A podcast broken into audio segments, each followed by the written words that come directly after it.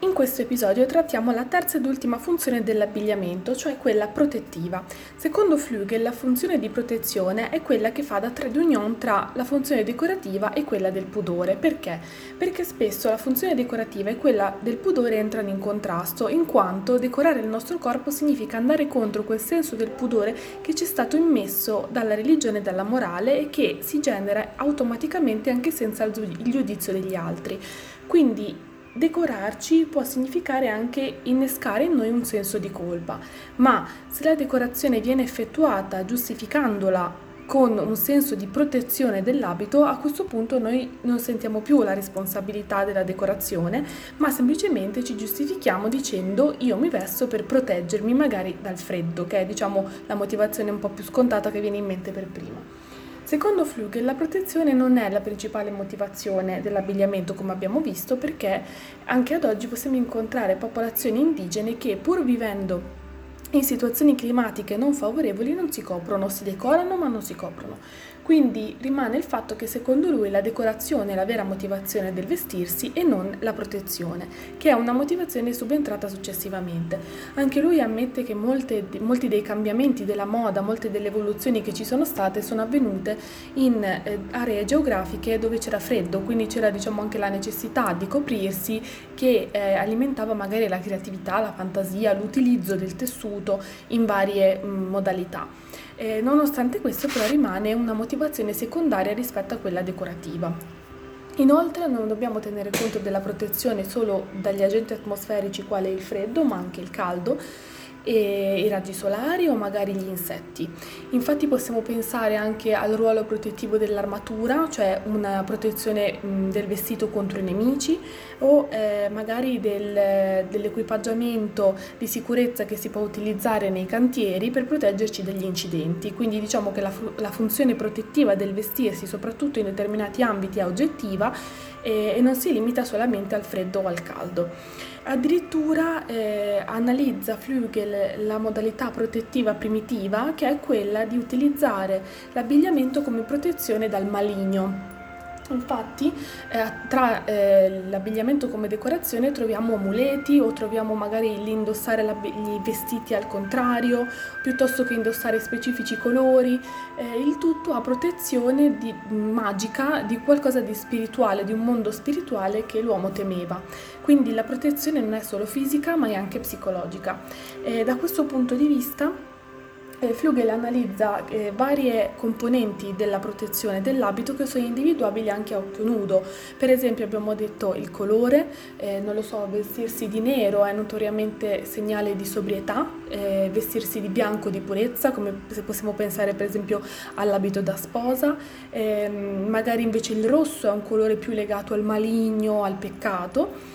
E poi abbiamo l'ampiezza dell'abbigliamento, infatti se si vuole proteggere il corpo dal, dal, desiderio sessuale, cosa si fa? Lo si ricopre con vestiti ampi che non ne sottolineano le forme, quindi si può pensare per esempio al modest clothing eh, attualmente in voga del, eh, delle popolazioni di fede islamica.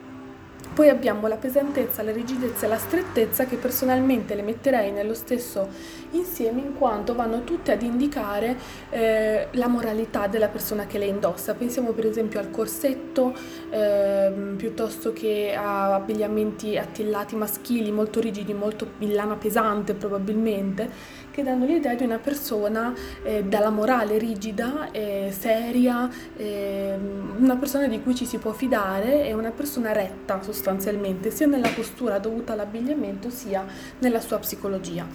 E Flügel, dal punto di vista della psicologia freudiana, che è quella che usa come base per il suo testo, eh, individua anche la, eh, nei vestiti una sorta di metafora del guscio per certi animali, è come una casa che noi ci portiamo dietro. In questo senso, quindi, ci proteggono psicologicamente dal mondo esterno, mettendo come una barriera tra noi e il mondo esterno. Da questo punto di vista lui denota come alcune persone che soffrono di depressione o di ansia eh, sentano più freddo e quindi tendano a coprirsi di più. quando si entra in casa ci si sente più protetti, ci si spoglia, quando si esce da casa ci si sente più eh, in pericolo, ci si copre. O magari in situazioni in cui ci sentiamo a disagio ci abbottoniamo, ci stringiamo nella giacca, mentre invece quando siamo in situazioni di tranquillità eh, anche i vestiti magari eh, li sbottoniamo, tendiamo a tenerli più morbidi addosso al corpo.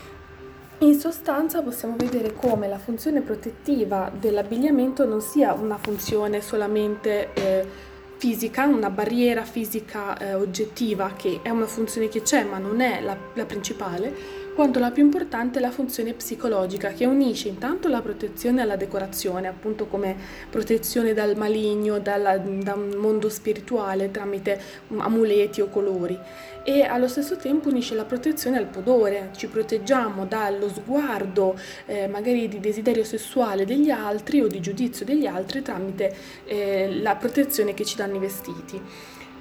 È proprio per questo appunto che, come dicevo all'inizio, la protezione sta esattamente a metà tra la decorazione e il pudore e unisce queste motivazioni nel completare il quadro dell'abbigliamento. Abbigliamento che dunque è decorazione, è protezione, ma è anche pudore.